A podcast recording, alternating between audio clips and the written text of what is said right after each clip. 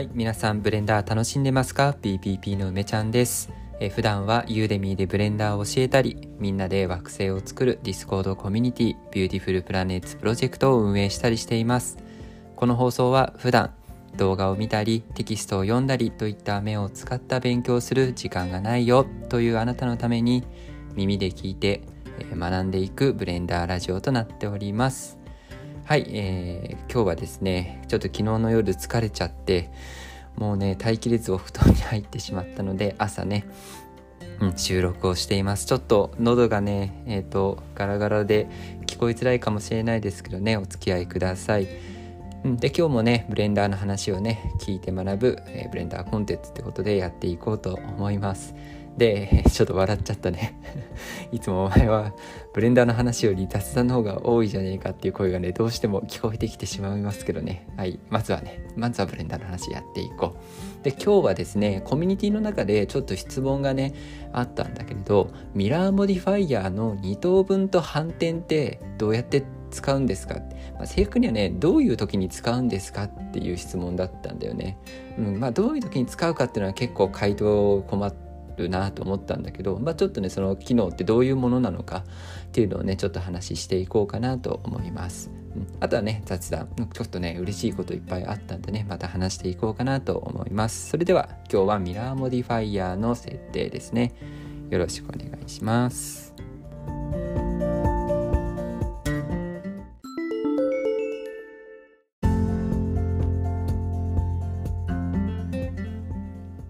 はい、ということでね、ミラーモディファイヤーですが、ミラーモディファイヤーはね、いろんなところで紹介されているから、ブレンダーを触り始めた人であれば基本的なね、設定というのはもう分かっていると思います。で、ちょっと基本だけさらっていくと、モディファイヤープロパティにね、ミラーモディファイヤー、ね、ミラーってついたね、長女みたいなマークのね、えーと、アイコンのモディファイヤーがあります。これをね、つけると、えー、オブジェクト、メッシュオブジェクトをミラーしてね、えー、ミラーだからつまり鏡面だよね、鏡面を作って、えー、対称なモデル、表面対称なモデルを一緒に作ってくれる、左右対称なモデルを一緒に作ってくれるっていうのがこのモディファイヤーですね。で、モディファイヤーなので当然、えーと、オンオフができますよっていうものになります。で、基本的にはね、座標軸っていう項目に エックスワイゼット っていうのがあって、X のボタンがね、オンになってます。デフォルトでね。そうすると、X 軸をね、対象に、えーと、モデルがね、左右対称に編集ができるっていうものですよね。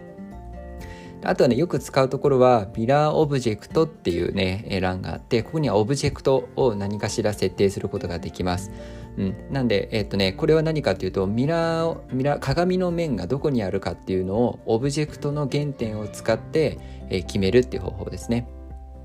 で、よくね、例えばさ、目玉とか作るときに、えっと、ちょうどこのグローバル座標のど真ん中から目玉ってもともとずれてるじゃないですか。で、ずれてるところからね、ミラーモディファイヤーかけても、なんて言うんだろうな、目玉がね、右目がにこできちゃったりするわけですよ。だけどさ、目玉っていうのは顔の真ん中に対して、顔のちょうど鼻のラインっていうのかな、に対して左右にさ対称になってほしいわけじゃない。だ、もしね、鼻っていうオブジェクトがあるんだったら、目玉のミラーモディファイヤーにはね、例えば鼻のミラーオブジェクトっていうのをね、設定しておいてあげると、まあ、鼻を中心として目が左右にね、ミラーしてくれるみたいな、そんな使い方ですね。うん、で、あとね、もう一個よく使うのはクリッピングっていうチェックボックスになりますね。もともとこれオフになってて、ほとんどの場合ね、クリッピングっていうのをね、チェックしているかな。どんなね、解説でもクリッピングをオンにしてると思います。うん、これ何かっていうと、えっと、クリップだからどっかにね、あの頂点をくくりつけるというかね、止める、クリップするんだけど、それはね、えっと エックスワイゼット の軸に対して、えっと、クリップする。で、X ミラー、X 軸を対象にしたミラーだったら、X 軸というかね、うんと、X の値が同じ頂点。ちょっとなんかおかしいな。うん、X ミラーで言うと、だから Y 座標がゼロなのかな。Y 座標がゼロの頂点をね、全部、えっと、Y イコールゼロの位置から動かさないようにする。だから鏡の面にある頂点は動かさないようにするっていう機能ですね。うん、ちょうど。こう左右反転するちょうどど真ん中にある頂点は動かさないでクリップするよっていうのがこのクリッピングで、ちょっとね、このクリッピングがね、この後話すに等分と反転っていうところにはね、ちょっと関わってくるというかね、そこにね、違いが生まれてくるんだけど、クリッピングでね、えっと、ちょっと強調したいのは、その鏡の面にある頂点だけがクリップされてるんですよね。うん、そこだけがクリップされてる。だから他の頂点を動かすとね、えーと、他の頂点とそのクリップされた頂点の間っていうのはどんどんどんどん隙間が増えていくわけですよ。わかるかな？なんかこう他の頂点をグーって遠くに持ってった時でもクリッピングされてるその鏡の面にある頂点っていうのはずっとそこに続けるからどんどんどんどん距離が離れていくよね。うん、まあなんかそういうねものだっていうことです。じゃあね、えー、とに等分と反転って何なのかっていうと、このねミラーをの座標軸を決める、さっき座標軸 エックスワイゼット のボタンがあるよって X がデフォルトでついてるよって言った場所のねそのすぐ下にに等分反転ってあります。でこれはね基本的にセットで使うイメージですね。でに等分っていうのはね、えー、とこれ言葉はねよくわよくわからないっていうか、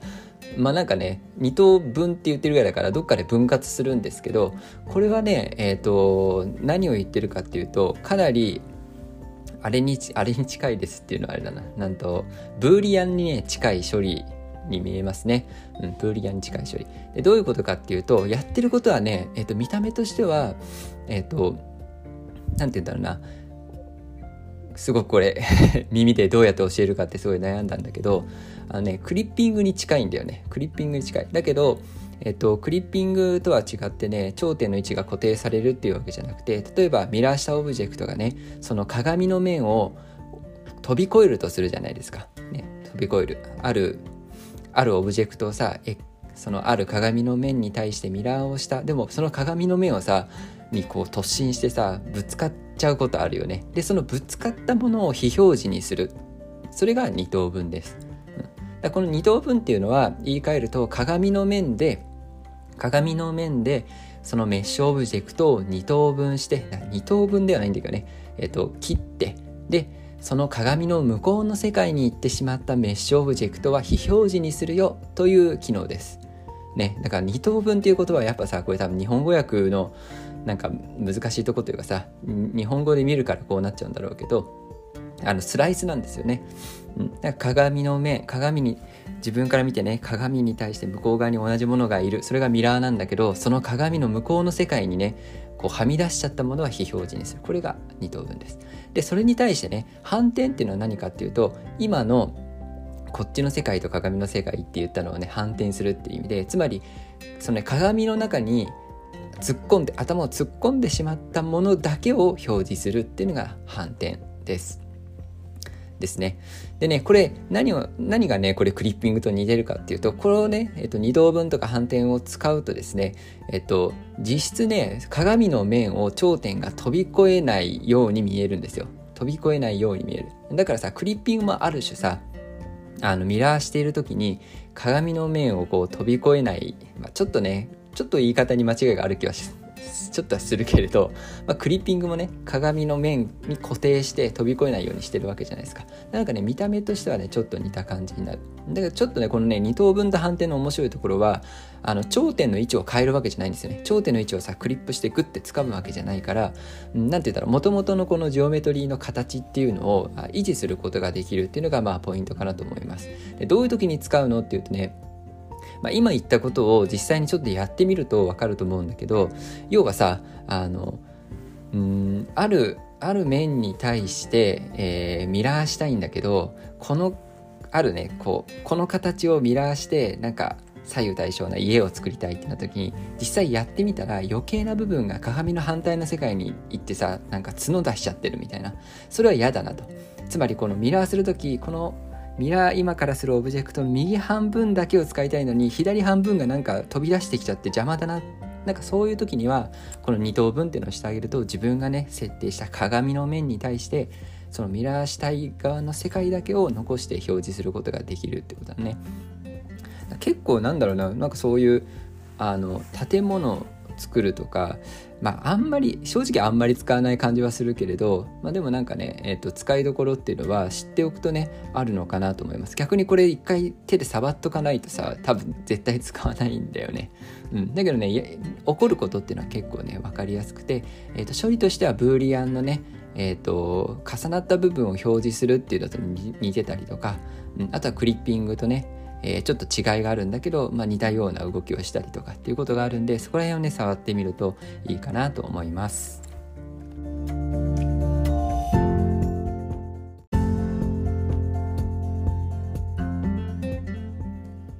はい、えっとですね、今これを聞き直しをしてね、えっと、追加というか訂正でね、改めて撮ってます。ごめんなさい。この今の説明の中で、ミラーモディファイヤーのね、えっと、クリッピングのところの説明なんか、もうパニックってちぐはぐになってましたね。えっと、なんか y イコールゼロのにある点だとかって言っちゃってたんですけど、それは間違いだね。えっと、x がゼロの点。まあ、言い換えると、えー、yz 平面かな。座標軸で言うと、yz 平面上にある頂点がクリッピングで固定されるでしたね。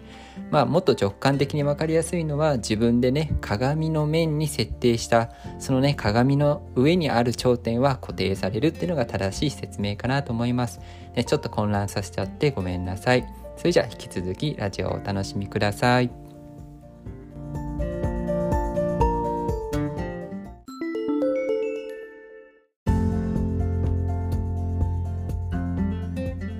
はい、ということでね、今日はミラーモディファイヤーのに等分と反転についてね話をしていきました、うん、なんか結構一つのモディファイヤーとってもね話すことって結構あるなという感じでしたね。はい、でね、えっと今日はちょっとあれだな、雑音が入っちゃってるかもしれないけどね、朝なんでお許しください。えっと今日はね、うーんまあなんかいろいろいろいろあって、なんか雑談はね毎日話すこと、雑談雑談もまあブレンダーのこともね毎日毎日話すね話題に尽きないんだけれども、本当にねえっと昨日の、えー、話題で言うと、えー、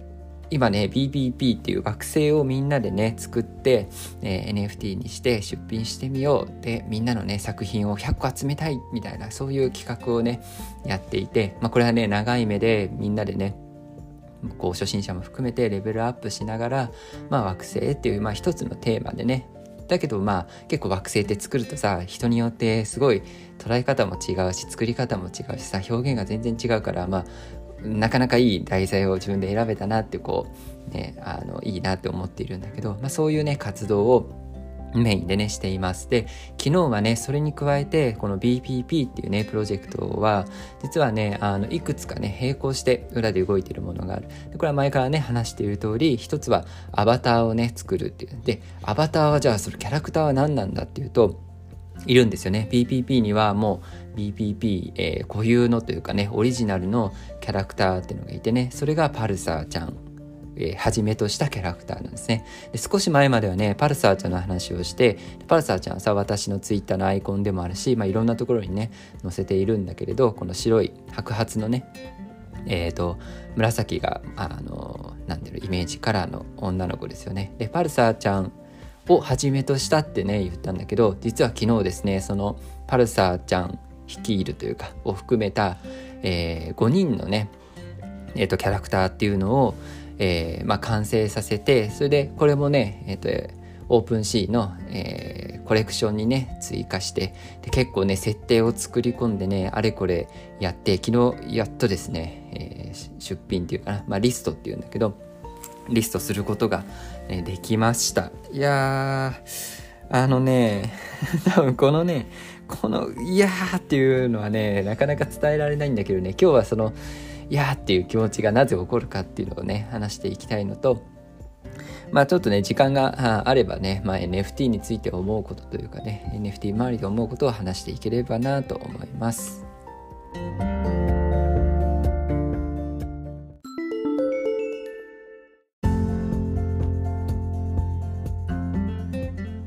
はい、区切りがね多くてすいません。なんか朝朝は体力喉の体力が持たない感じがひしひしと体からのサインが出てますね。ちょっと頑張ってね喋っていきたいと思います。でパルサーちゃんのね、えーと、キャラクターたち、ね、このキャラクターたちのことを、えー、セレッシャルズっていうね、えーこれ発音合ってるのかね若干あれなんだけど、まあ、天体っていう意味だね。天体に複数形つけてるんだけど、セレッシャルズっていうまあえっとなんて言うんだろうな、なんて言うんだろうね、これね、ポケモンみたいな感じです。はい。セレッシャルズっていうね、天体少女的なね、えー、ものをね、今作りました。ね、というか、そのね、このイラストをね、描いてくれてるね、パレ様っていう人ともうたくさんね、テレコンして、えー、どういう話で作っていくとか、どういう展望をね、見込んで、設定とか作り込んでいくみたいなのを、まあ、ずっと話していてですね、で、イラスト、ごまいのね、イラストを、えっとね、先日、えー、先日じゃないね、昨日だね、えー、昨日いよいよねリストすることができました。うん、でね、えっと設定はねもうすごい考えましたね。あの実際にまあニックネームもそうだし、ニックネームだけじゃなくて、えっとどういうこれはねもともと太陽系外惑星をモチーフにしているんで、まあいろんな特色があるんですよね。例えばなんかちょっと荒々しくてガラスのね、えー、雨が降っていますって、そのガラスの雨はなんとね温度がせんどを超えているので、まあ、液体のガラスなんですよね。二酸化ケイ素の液体のその熱々の雨が降っているんだけど、見た目はね地球みたいに青いんですよ、うん、地球みたいな。これね実は水の青さじゃなくてね、その、えー、気化したね、そういうこれ二酸化ケイ素なのかな、そういう気化したもののね、えー、と光の、まあ、反射屈折によって青く見えてるらしいんですけど、もう見た目はね地球でも全然中は地獄のようだよみたいなね、そういうのってさ、なんかそのままキャラクターに落とし込めそうじゃないですか。なんか見た目は地球でね生命にが満ち溢れていそうなんだけど、実はそんなことないですよって、なんかそういうキャラ設定がさうまくできそうじゃないですか。そんな感じでね、例えばスーパーサタンって呼ばれてるようなもう、ね、土星よりもね何倍も大きいねリングを持ったね、あの地球系外惑太陽系外惑星、うん、系外惑星があったりするんですよ。でそういうのもさ、そんなキャラクターの設定に落とし一つ一つねあの丁寧に落とし込んでいって、でごたいのねキャラクターっていうのを作りました、うん、あのねどれもねあのお気に入りですね。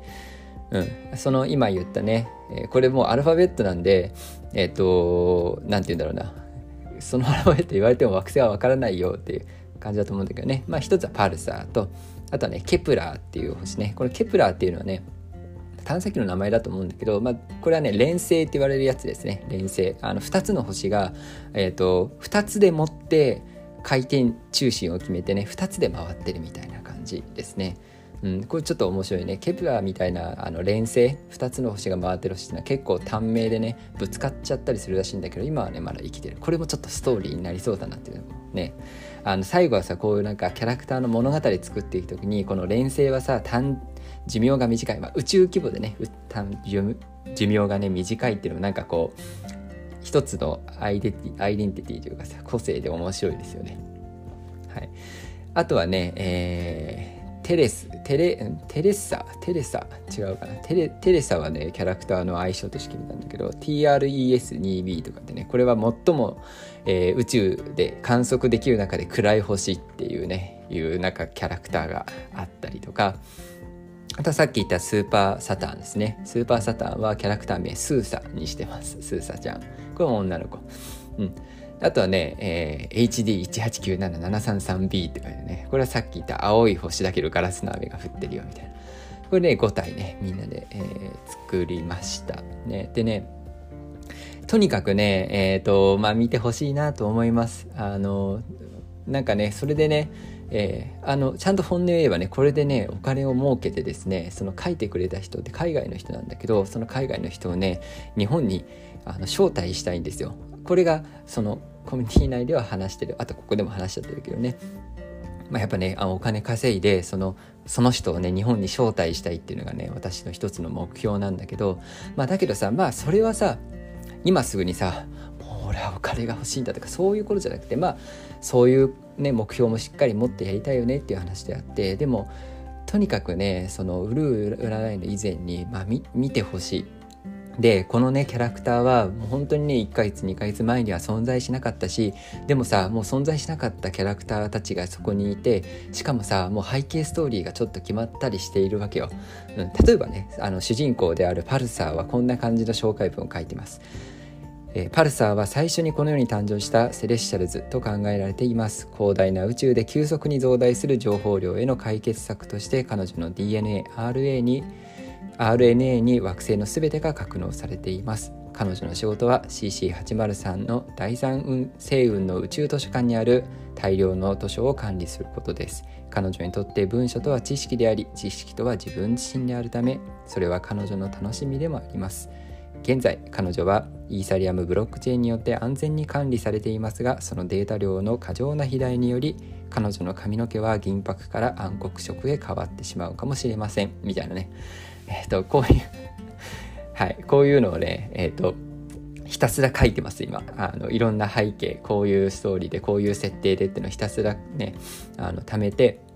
でこういうのもねちゃんと エヌエフティー のその作品の中にね盛り込んでね、なんかこうただ絵を描いてさあのはいこれで根付けて エヌエフティー つけて売りますじゃなくて、やっぱりこれをねすごく大切にしていきたいんだよね。すごく大切にしていきたい。だから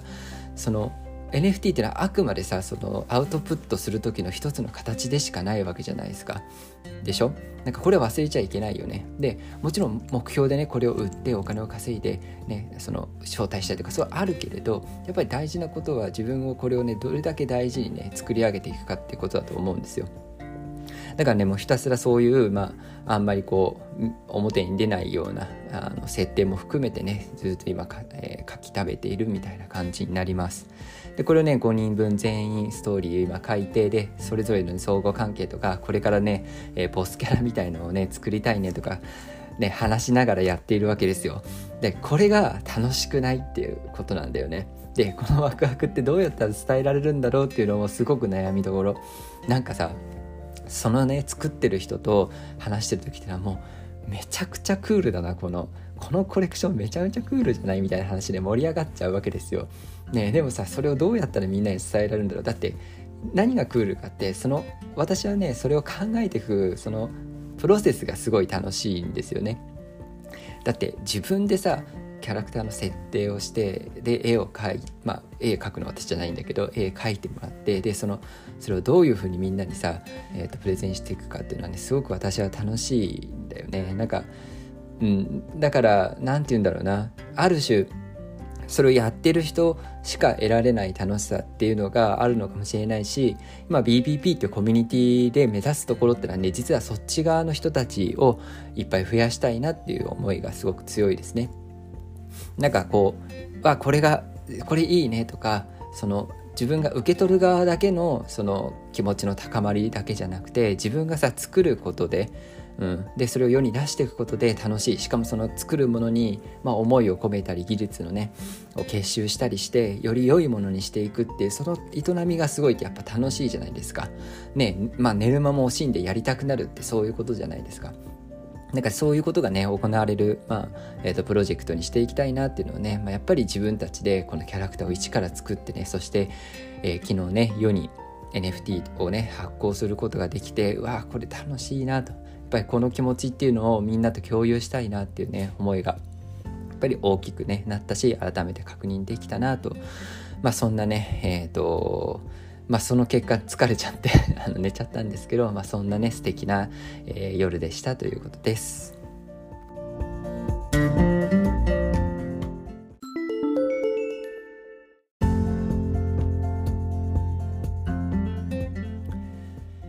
はいじゃあでねもう喉もだいぶダメージを受けていますが、もう少しだけね話していこうかなと思います。でねえっとちょっとねネガティブな話に聞こえちゃうかもしれないけれど、まあ私からねポジティブなメッセージとしてね最後届けたいなっていうことがあって、でまあ エヌエフティー にね関する、まあ、マイナスなイメージとかってあると思うんだけど、まあなんかそこはさ自分の軸でえっとそのどこまでね関わるかっていうのを改めて考えてみたらどうですかっていうね、まあ提案なんていうのはさちょっとあの私からするのもさ恐れ多いんだけど、まあ私がねこう考えてるってことを話したいなと思います。でさまあさあのどのね、えー、どういう意見がダメだとかあのいい悪いとかは まあまずないし、まあさ好き嫌いはあるよ。梅ちゃんからねの価値から見てこれは好きだなこれは嫌いだなとかあるけど、でも正しい間違ってるっていうのはまあさないと思う。でそれを前提にねやっぱりまあネガティブな捉え方をねしているその エヌエフティー って別になんかなんか別に大したものじゃないじゃんとか危ないじゃんとかね、えーとこんな問題があるよって、これはね多分正しいと思うよ。正しいと思う。でそれはさ実際私は触ってみてねあの、うん、その問題はあるっていうのをねしっかり、えーと認識をしているし、じゃあコミュニティの中でさみんなでその エヌエフティー を発行するっていうプロジェクトを掲げている以上さ、私はそれをちゃんと勉強しなきゃいけないし、ある種みんなをねあの騙すようなことにならないようにあの守っていかなきゃいけないと思うんですよね。あなんかさその自分が勉強してるからみんなは分かってるでしょっていうスタンスはかなり危ないと思ってて、まあ、自分がさそのなるべくねその先頭に立って、まあ、学んでおいて、そのみんなをこう貶めるようなことがね結果としてあっちゃいけないじゃないですか。そんなつもりはなかったっていうのって許されないからね。だからさこうまあ、しっかり守っていかなきゃいけないよっていう意味でね、えーと、やっぱりこう触れているわけですよ。で、実際ねじゃあ エヌエフティー をさ発行してみて思うことってなんだろうって、うん、まあたかが エヌエフティー なんだよねやっぱり、うん、今はね。でさ今はねっていうのはその文化としてさそういうものが受け入れられたらもうそれでもたかが エヌエフティー ってなると思うんだよ。つまりさやっぱ新しいものって何かこう救世主のようだったり悪魔のようだったり詐欺のようだったりね、なんかいろんな捉え方をしちゃうけど、まあ、たかだかその技術のさあの表に出てきたもうその技術の片鱗なんだよね。だからさなんかいい悪いって議論はあると思うけど別にさなんか損しないように触ってみるのが面白いんじゃないのって梅ちゃんはいつも思ってる、うん、っていうのはさあのどこで損をするのか、あのどこであこんなもん触らなきゃよかったって思うのかっていうのは多分人それぞれあると思うんだよね。でそれはさ例えばさじゃあお金をいちえんでも、まあ、じゃあ仮にね エヌエフティー が、まあ、もう詐欺、詐欺だとしようちょっとちょっとどうなのっていう過程だけどもお金を入れてはいけない場所だったとしよう、物を買っちゃいけない場所だったとしよう。じゃあみんなさ買ったら失敗なのか、もしくはいちまんえん損したら失敗なのか、ね、じゅうまんえんひゃくまんえんいっせんまんえんいくら入れたらみんなにとってこれはもうさあの触るべきじゃなかったって判断するんだろう。これ人によって違うよね。なんか新しいものがあるけどこれをちょっと使ってみようという中でさ使用料を取られたっていう意味だったらさ ど, どれぐらいその被害を受け入れられるかっていうのはさ人によって違うわけじゃないですか。だからまずね自分人がさこのなんかこれはダメだって言ってるものにそうだなっていうので終わっちゃうんじゃなくて自分はねこれに対してあまあ少しでも興味があればだよ。少しでも、もう全くもうねもう私は断じてこれはもうあの触る必要がないものですってもう断言できるならまあそんなねいいと思います。でもなんかなんかちょっと興味あるけどよく分かんないし怖いな、でもなんかこれからこういうの流行るのかなどうなんだろうってそう疑問に思ってるなら、うん、まずね自分が守りたいラインっていうのをねしっかり決めるべきだと思う。それがお金なのか時間なのか、えー、はたまたさ、えーコミュニティからのさ信頼なのか、うんまあ、これもいろいろあるけどね。そうなんか エヌエフティー をねやり始めましたって言ってこうなんか人にいろんな目で見られちゃうかもしれない、なんかそういうのがねすごく気になるんだったら、まあ、それはあなたの大事にするべきことなのかもしれないし、そういうね時間あ自分のね軸をね決めるべきだと思うね最初に。でそうした上でねえっと多分そのギリギリのラインまではみんないかないと思うんだ。うん、みんな行かないと思う。どうだろう、まあ面倒くさいっていうのもあるしね、そこまでわざわざやる必要あるのってまあそうもそうだと思う。だけどね、まあ、私私自身はねこういう新しいものってすごい興味があるし、しかもこれはさ文化を変えるかなりさディストラクトなものなんだよね。そのぶっ壊しぶっ壊し系あの既存のものを壊す系なんですよ。でまあ私その別にぶっ壊したいわけじゃないですけど、なんかそういうのって面白いじゃないですか。どんなもんなんだろうってやっぱ興味湧いちゃうんですよね。で実際触ってみるとさ別に急に何かを損するようなそんなシステムはないですよ。うん、逆に言うとねこれをやることによって、まあ、ブロックチェーン周りの、まあ、本当に入り口のこととかこれからね来ること、えー、これからさなんか世の中を変えうる技術のこととかそういう触れるチャンスっていうのはね確実に自分の身近になるかなと思います。なんか逆に本当にさまあ他でねあの別にそういうの分かってますよっていう人もいると思うし、でもなんかこう身近なところにさ エヌエフティー という言葉が流れ込んできてそれだけでね臆してる人がいたらちょっとねまあ見てみるのがいいんじゃないかなって思う。あの買う買っておいた方がいいよ今から投資しといた方がいいよとかそんな話はね一切しないですよ。うん、だけどさ自分が守りたいラインに対してそのまあ本当のギリギリじゃなくてもさもうちょっと踏み込んで、まあ、見てみるっていう気持ちはねなんか大事だなと思います。っていうのもねもう本当にさこの半年ぐらいぐらいって本当にねいろんなことが動いてる世界がね、うん、だけどさ人間っていうのは変化が嫌いだから、まあ、なかなかそれにね踏み出せないっていうことはあると思うんだけど、逆に言うと変化が好きな人というか変化をね求めるし、えー、そういう人たちが世界を作ってるっていうのがね事実なんだよね。うん、それはね認めた方がいいと思う。変化をね変化をすることでこの資本主義を回しているうん、それが世界を動かしているっていうのは事実だし、それに対してねついてこない人っていうのはずっとねえっとなんて言うんだろうな、置いてかれるというか、うん、置い、置いてかれるっていうのはつまりさ、世界を作られる側なんだよね、うん、だからやっぱりちょっと話がさあの脱線してしまうかもしれないけど、さっき言った自分でね自分発信で何かをやっていく楽しさっていうのと、受動的にねひたすら情報を浴びてやる楽しさ、これはどっちがいいっていうのはないけど、私はね前者がすごく好きだし、まあどっちの楽しさも分かった上で、なんか自分の心がね生き生きするのはやっぱ前者の、自分でねいろんなことにチャレンジして興味あることをね自分で調べたりとか勉強したりとか、ね、行動したりしてやっていくってすごくね楽しいなって思うから、もしねもしかしたら自分そういうタイプかもしれないなって思う人は、自分のねデッドラインっていうのをしっかりねえっとまあ、改めて定義して、まあ、エヌエフティー に限らないですよ、最近いっぱいあるじゃない、ね、あのブロックチェーンのゲームとかさ、メタバースとかさ、まあ、いろんなものあるよね。そういうものに、まあ、触れてみるっていうのがいいんじゃないかなと思います、ね、これを聞いてくれてる人はねそんなことそんなこと言われなくてもみんな知ってるよって、ね、思う人もいるかもしれないけど、あ私のねなんか身の回りの人はそうかもしれない、意外とね、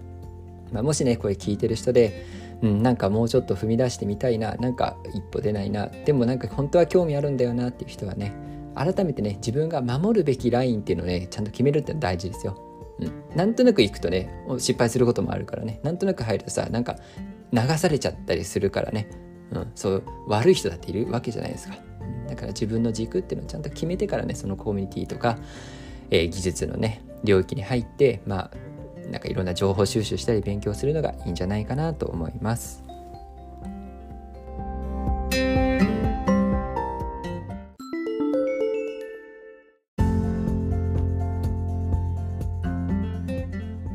はい、ということでエンディングですね。うん、まあでもね、なんか エヌエフティー もし興味あったらね触ってみるといいですよ。何よりね、ちょっと世界とさ、その間口が広がる、つながれる可能性があるっていうのはこれからね、なんか面白いことがね起きるチャンスが増えると思うから、